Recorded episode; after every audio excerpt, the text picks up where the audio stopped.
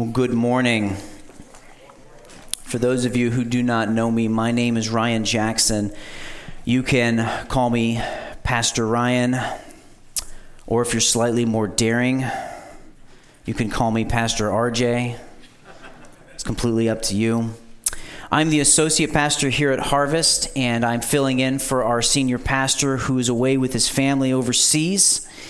And I am delighted and thrilled to be here with you all this morning. You guys excited to be here? All right. I want to open this morning with a little story that should be familiar. Let's see if you catch on. It began in the year 406 AD. A young man of 16 years old was living in Roman Britain and he was captured by Irish raiders. That should be a clue. Irish raiders. And sold as a slave in Ireland. Can you imagine? Where's God in a time like that? Now, he had been raised in the church. In fact, his father was a deacon. But up to this point in his life, he himself had not embraced the gospel. And he finds himself being forced to live with a people he didn't know, a language he didn't know, and he was at work with no family and no friends and no future. Where is God? Well, this morning we're going to continue in our series, Summer in the Psalms. The elders have been preaching through the Psalms, and it's been a fun series. I've enjoyed it thus far. And we're going to look at a marvelous psalm, Psalm number 46. And as we read this psalm, what's interesting is that it does not promise you health and safety and wealth and prosperity. In fact, as we read through the psalm, it describes trouble, destruction, and uncertainty. And what it does promise is something much more precious than material possessions. It promises the sustaining presence of God Himself. So if you haven't done so already, please turn with me to Psalm 46. And would you please stand with me as I read the psalm? You can follow along in your Bible. Psalm 46, the entirety. To the choir master of the sons of Korah, according to Alamoth, a song. God is our refuge and strength, a very present help in trouble. Therefore, we will not fear though the earth gives way, though the mountains be moved into the heart of the sea, though its waters roar and foam, though the mountains tremble at its swelling. Selah. There is a river whose streams make glad the city of God, the holy habitation of the Most High. God is in the midst of her. She shall not be moved. God will help her when morning dawns. The nations rage, the kingdoms totter. He utters his voice, the earth melts. The Lord of hosts is with us. The God of Jacob is our fortress. Selah. Come Behold the works of the Lord, how he has brought desolations on the earth. He makes wars to cease to the end of the earth. He breaks the bow and shatters the spear. He burns the chariots with fire. Be still and know that I am God. I will be exalted among the nations. I will be exalted in the earth. The Lord of hosts is with us. The God of Jacob is our fortress. Selah. Thank you. You may be seated. Well, this psalm is among 12 psalms listed as written or performed by the sons of Korah. Now, the term Korah or the Korahites refers to a group of Levitical singers, and they are in fact mentioned in 2 Chronicles 2019, standing and praising the Lord in front of, the, in uh, front of Jerusalem. They were the worship band of the day. Now, most of you know, but if you're a visitor, you may not know this morning, that's usually my job standing up here with the worship band, and we're leading the people in worship. And it's fun and it's awesome. And something that amazes me is to think that music has been a part of the services of God for ages. Like, we don't even know how far back music goes. and how far back music goes specifically to the worship of God. But it's fun to think about, and it's fun to think about these, these sons of Korah leading the, the Israelites into worship. I found it interesting. There's actually a contemporary group who calls themselves the Sons of Korah. And they're a Christian group that puts together the Psalms to music. They're really neat. You should check them out. But this psalm is dedicated to the sons of Korah. And just like the songs of today, the Psalms were divided up into certain categories. We've got Psalms of thanksgiving and Psalms of praise and Psalms of lament.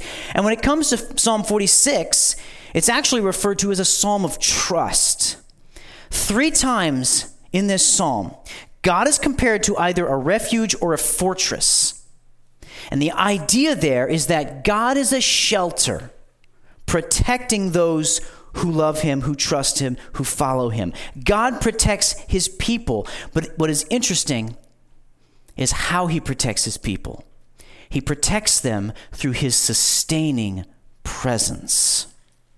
So this morning, I want to share with you three ways that God's presence provides a refuge. Three ways God's presence provides a refuge. The psalmist opens by stating, God is our refuge and strength, a very present help in trouble. In the Hebrew, the word for present is matzah. And that's interesting because it could be translated as be found, to be discovered, or to let oneself be found. As a father, it is my responsibility to play hide and seek. Believe it or not. Now, I have kids from 11 to 1. And for the older kids, I make it a challenge as much as I can. For the younger kids, I don't. If I was to camouflage myself in the back of the closet in the back room, I would be there a long time. And honestly, after two, three minutes, they'd give up anyway. So with the younger kids, I make it quite obvious where I am because I'm not sitting in a place for a long time and they're having fun at the same time. God makes it obvious where He is. And He makes it obvious during times of trouble. Here in the verse says, God is our refuge and strength, a very present help in trouble. He wants us to know where He is. He makes it so easy that all we have to do is turn to Him. And He's there.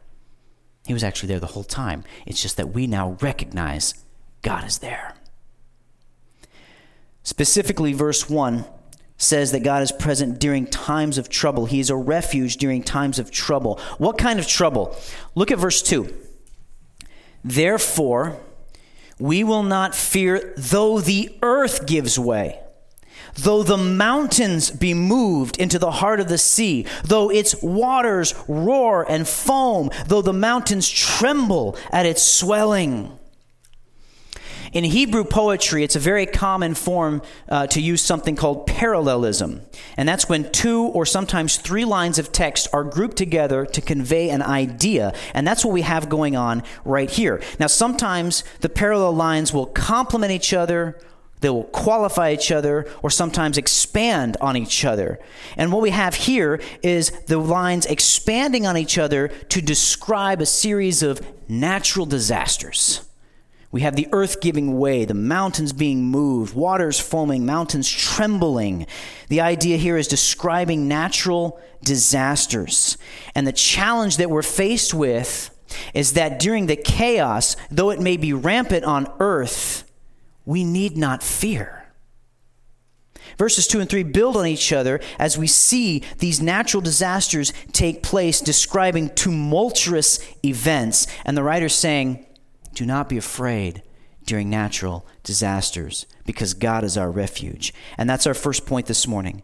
God's presence is a refuge during natural disasters. God's presence is a refuge during natural disasters.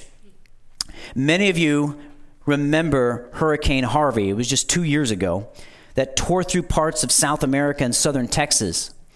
Now, I have a lot of family and friends in southern Texas, and so you believe that at the time I was watching the news, I was on Facebook, I was making sure that they were okay. And by the grace of God, they were okay, and they are okay. Praise the Lord for that. But you better believe the times that they went through were scary.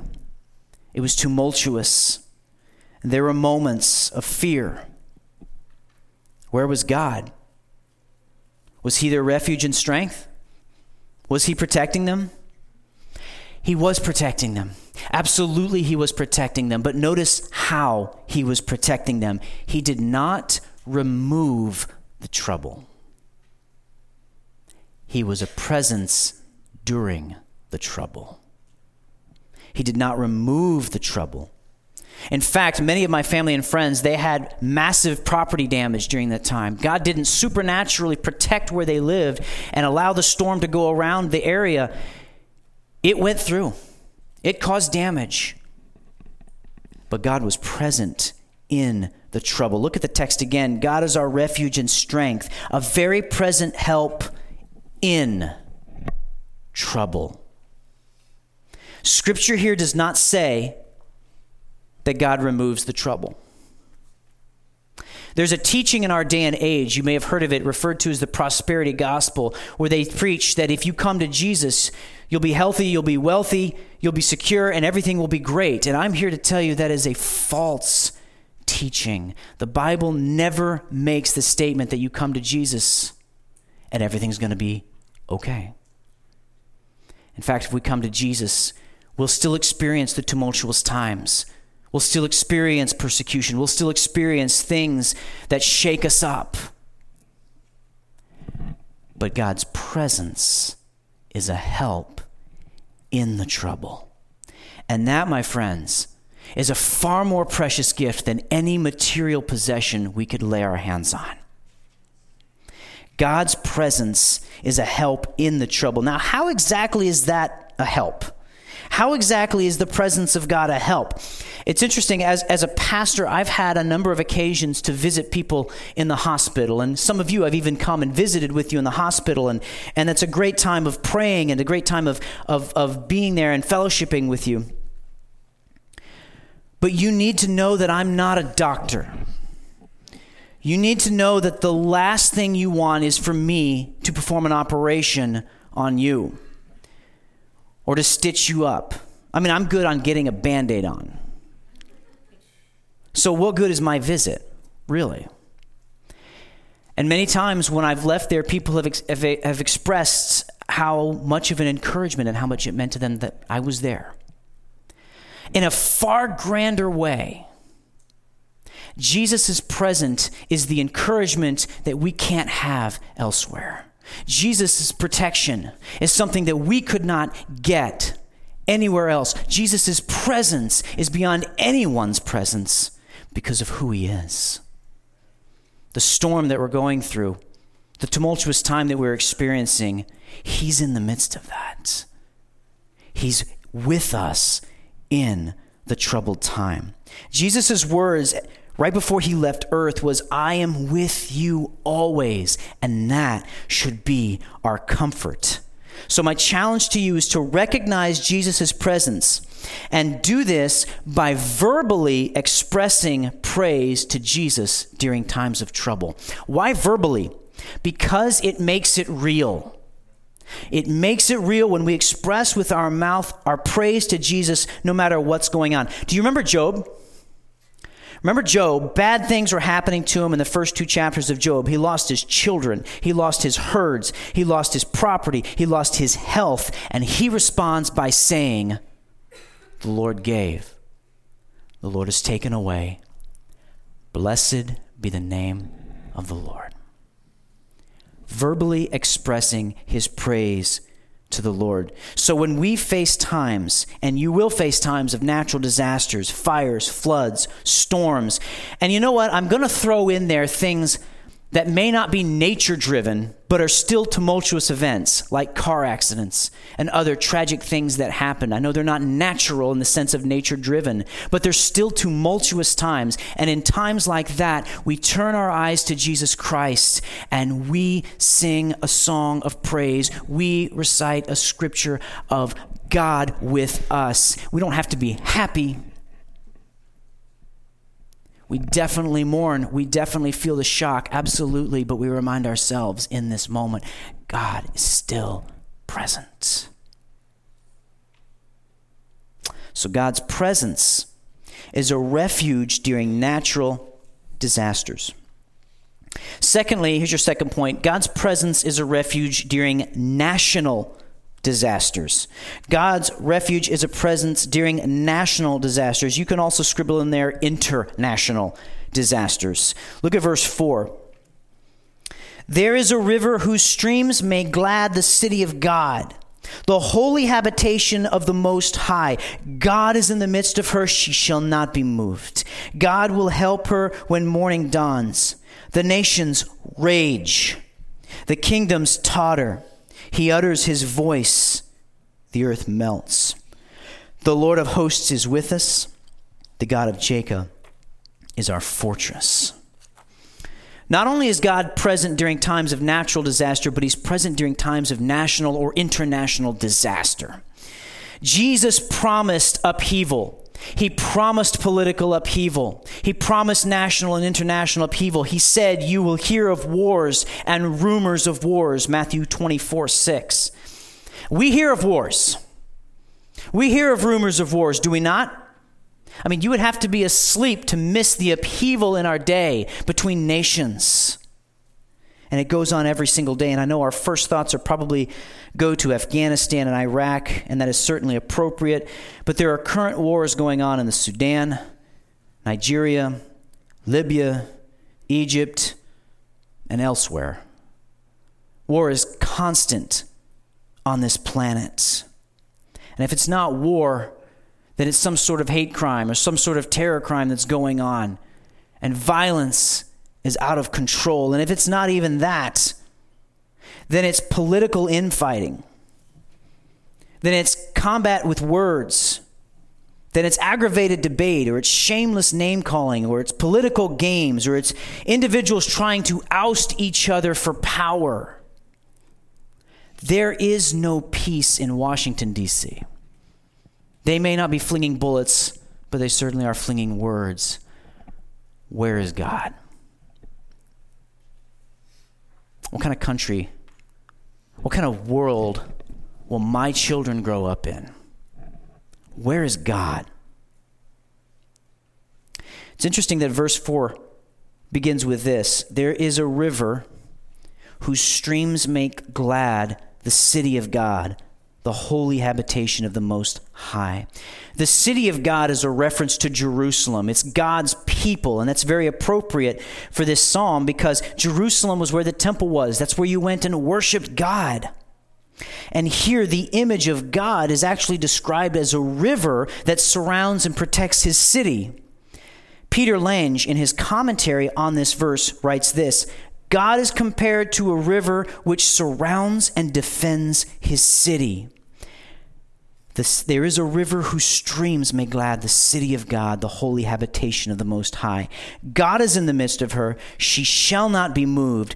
God will help her when morning dawns. And that's the image. Once again, we return to God's presence with his people during national disasters, during national upheaval. Look at verse 6. We just get a taste of what life was like back then. The nations rage. The nations rage. You may know that war was pretty constant back in the days of the Old Testament, and kingdoms would rise and conquer other kingdoms, and people would fight. The nations raged. But do the nations not rage today? Do the nations not rage against each other today? I said, I said earlier, where is God in all of this? The nations are raging. He utters his voice, the earth melts. He utters his voice, the earth melts. The writer of this psalm reminds us that the power of God is so great that at his word, it would cease. That the nations rage, but at the word of God, peace be still, it would be over. God speaks, and it's done. He reminds us of the power of God during the times that the nations rage. Verse 7 says, The Lord of hosts. That word host is a reference to armies. The Lord of hosts is with us. The God of Jacob is our fortress, the one who is in complete and total control, and at his very word could decimate his enemies. That is the one who is with us. Verse 7 is a refrain that's repeated in verse 11. The Lord of hosts is with us. The God of Jacob is our fortress. John MacArthur writes of this verse the precious personal presence of the divine warrior secures the safety of his people. I'm going to say that again. It's so good. The precious personal presence of the divine warrior secures the safety of his people. It's the focal point of the entire psalm. God is with us. His powerful, earth melting presence is our fortress of protection no matter what happens. God's presence is a refuge during national disasters. Now, you might be thinking to yourself, how is God with us right now? How? If he is the one who utters his voice and the earth melts, then why are we still in upheaval? Why are we still in turmoil? And doesn't the Bible tell us it's going to get even worse? How is God providing safety? How is God with us in our world of upheaval today? I want to share two things on that question. First of all, no government exists without God's anointing. No government exists without God's anointing. Romans 13:1 reads, "Let every person, every person be subject to the governing authorities, for there is no authority except from God, and those that exist have been instituted by God." And it's interesting when Paul penned those words, he was not growing up in the United States of America. He was not living, I should say, in the United States of America, where we still have religious freedom. He was living in Rome under the dominion of Nero. And he said, There is no governing authority but from the Lord. No government exists without God's anointing. The governments around the world have been instituted by God. Your government has been instituted by God. Afghanistan's government has been instituted by God. Russia's government has been instituted by God. All the governments have been instituted by God. Are they submissive to God? Certainly not. Or there would be peace on earth. But they have been instituted by God. And remember that your government was instituted by God. And even during times of national disaster, we are to remain subject to the governing authorities unless, unless, unless they tell us to contradict the Bible. So I'm answering the question where is God during national upheaval? How is he a presence? Number one, I told you that no government exists without God's anointing. Secondly, let me remind you that Jesus is our ultimate ruler, Jesus is our king. I want to share some scripture with you Isaiah 9 6. For to us a child is born, to us a son is given, and the government will be on his shoulders Isaiah 11:10 In that day the root of Jesse will stand as a banner for the peoples. The nations will rally to him and his resting place will be glorious. John 12:15 Do not be afraid daughter of Zion. See your king is coming seated on a donkey's colt 1 Timothy 6:15, which God will bring about in his own time. God, the blessed and only ruler, the King of kings and Lord of lords. Revelation 17:14, they will wage war against the lamb, but the lamb will triumph over them because he is the Lord of lords and King of kings, and with him will be his called, chosen and faithful followers. Revelation 19:16 on his robe and on his thigh, he has a name written, King of kings and Lord of lords. He is our King. And though he tarries now, he will return. He will set things right. He will cause the earth to melt. Have no fear, people of God, during national disasters, for your king surrounds you like a river. Though the whole earth stands in opposition of you, the Lord will prevail. The Lord of hosts is with us. The God of Jacob is our fortress. So, God's presence is a refuge during natural disasters. God's presence is a refuge during national disasters. And your final point God's refuge, God's presence is a refuge to those who trust Him. God's presence is a refuge to those who trust Him. Look at verse 8. Come, behold the works of the Lord how he has brought desolations on the earth. He makes wars cease to the end of the earth. He breaks the bow and shatters the spear. He burns the chariots with fire. Be still and know that I am God. I will be exalted among the nations. I will be exalted in the earth. The Lord of hosts is with us. The God of Jacob is our fortress. Here, the psalmist changes direction from talking about how God's presence is our fortress to inviting the listeners into that fortress. He calls the reader to come behold the works of the Lord. That's an invitation to see what God has done. Come behold the works of the Lord. That is an invitation to see what God has done in the past. What has God done in the past? What would an Israelite think about when they think about what God has done in the past. Perhaps he would think about the Exodus. Perhaps he would think about the coming into the promised land. Perhaps he would think about God decimating the enemies so that the promised land could be set up. Perhaps he would think about the, the sun staying in the sky for longer than it should have. Perhaps he would think about the walls of Jericho falling. Come see the works of the Lord. Why do we need to do that? Because when we look back at what God has done, we realize that He was the presence that He promised. When we look back at what God has done, we see how God was with us. And we can face what is to come. Come, behold the works of the Lord. What has God done? He has done so much. And that's true 3,000 years ago, and that's true today. Where is God? God makes wars to cease to the end of the earth. He breaks the bow and shatters the spear. He burns the chariots with fire. What has God done? But what will God do?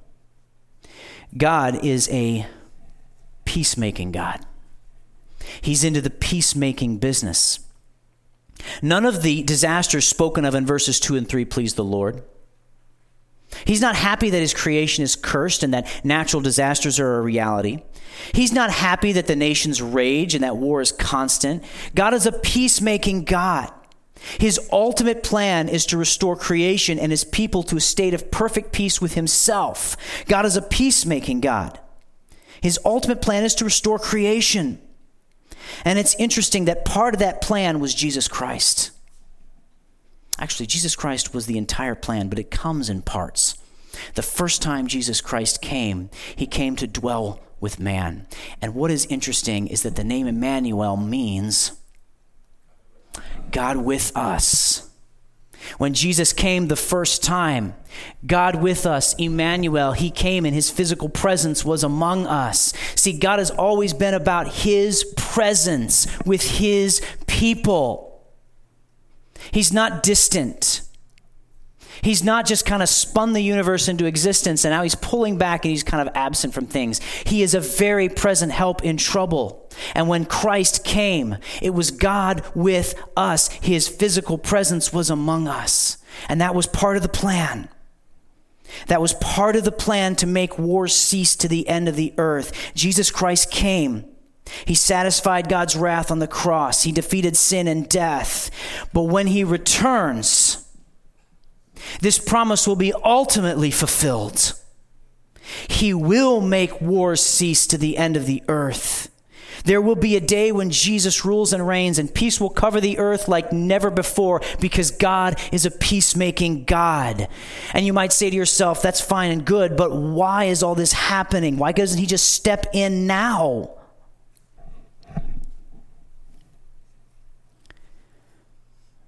Because God's timing is God's timing.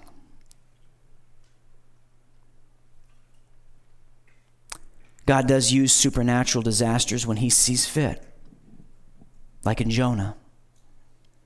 God uses national disasters like war and other things when he sees fit, such as in the book of Joshua.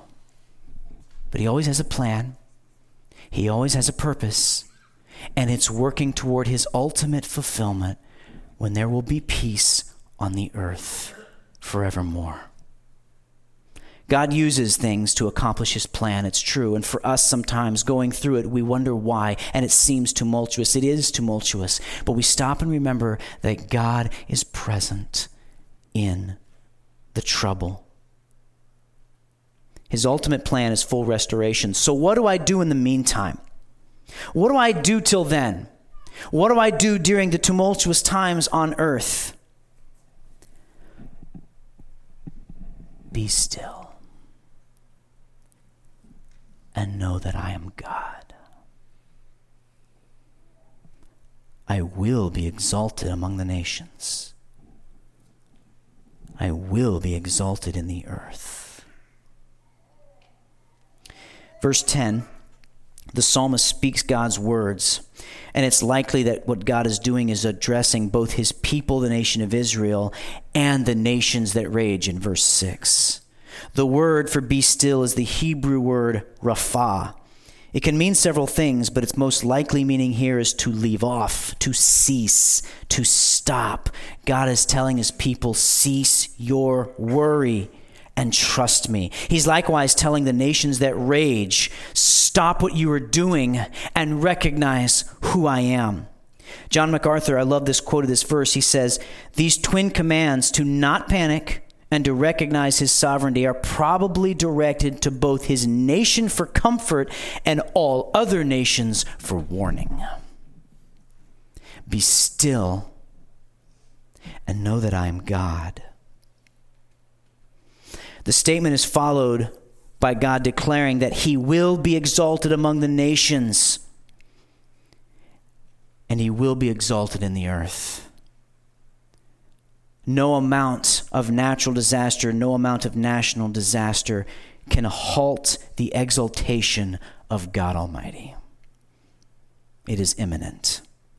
He will be exalted by all. You will either bow the knee to Jesus here on earth, or you will bow the knee at judgment when it's too late and spend eternity in hell.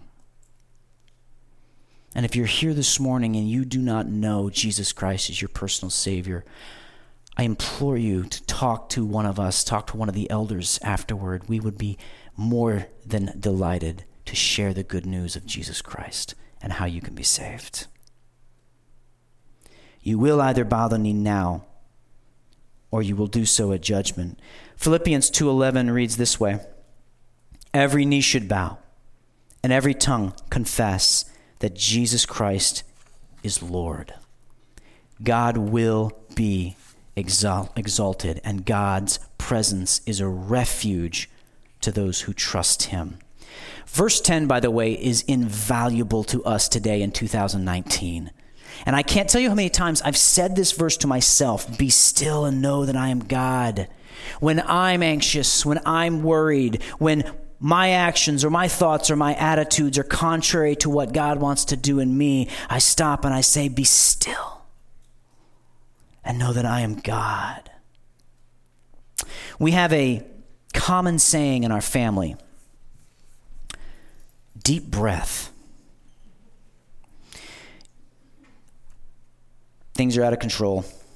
Kids screaming, mommy and daddy trying to talk, phones ringing, TV in the background, anxiety rising. Deep breath. It's our way of saying, take a moment, collect ourselves. And similarly, when life threatens anxiety, discouragement, pain, trouble, the psalmist is saying here, deep breath, be still, and know that I am God. We like to say here at Harvest that God is sovereign. That's a great reminder when we're in times of trouble. God is sovereign. Simply put, that means this He is above all things, He created all things, He knows all things, He can do all things, and He's in control of all things. God is sovereign. Be still. So I challenge you, Harvest, if you haven't done so already, memorize Psalm 46:10 as a way to go back to you, to, to the, the presence of God and know that He is with you no matter what's going on. And while you're at it, memorize verse 8 as well. And if you really want to take the plunge, memorize the whole psalm.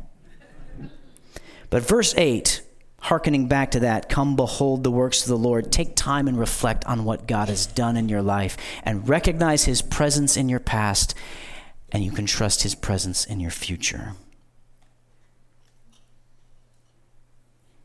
Finally, the refrain from verse 7 is repeated The Lord of hosts is with us, the God of Jacob is our fortress. Selah. He is with you. He is with you.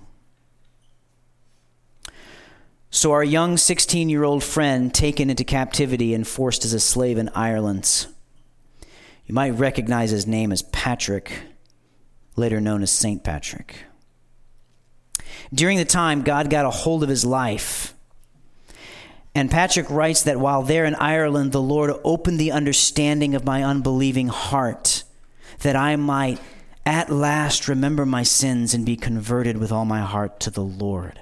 It was during that time as a slave that he gave his life to Jesus. He turned to Christ and then he spent his days, his, his work filled, lonely days, he spent in constant prayer it is said that he experienced a deep sense of God's presence. I believe St. Patrick experienced Psalm 46, and you can too. Part of the prayer of St. Patrick goes like this Christ with me, Christ before me, Christ behind me, Christ in me, Christ beneath me Christ above me, Christ on my right, Christ on my left, Christ when I lay down, Christ when I sit down, Christ when I rise. His presence is with you. Let's pray.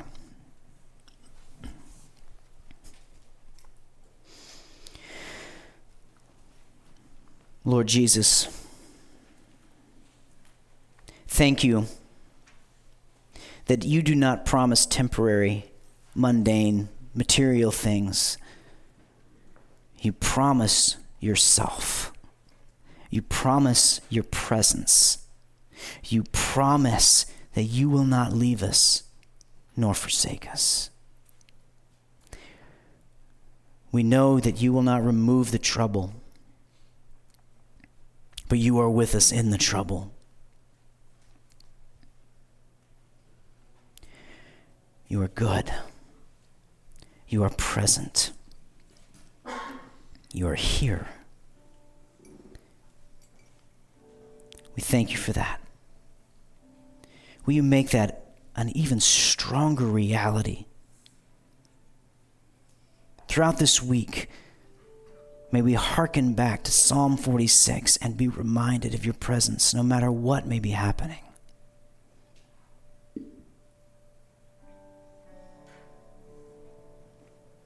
So we praise you, Lord Jesus. We thank you for your presence. For it's in the awesome name of Jesus Christ we pray. Amen.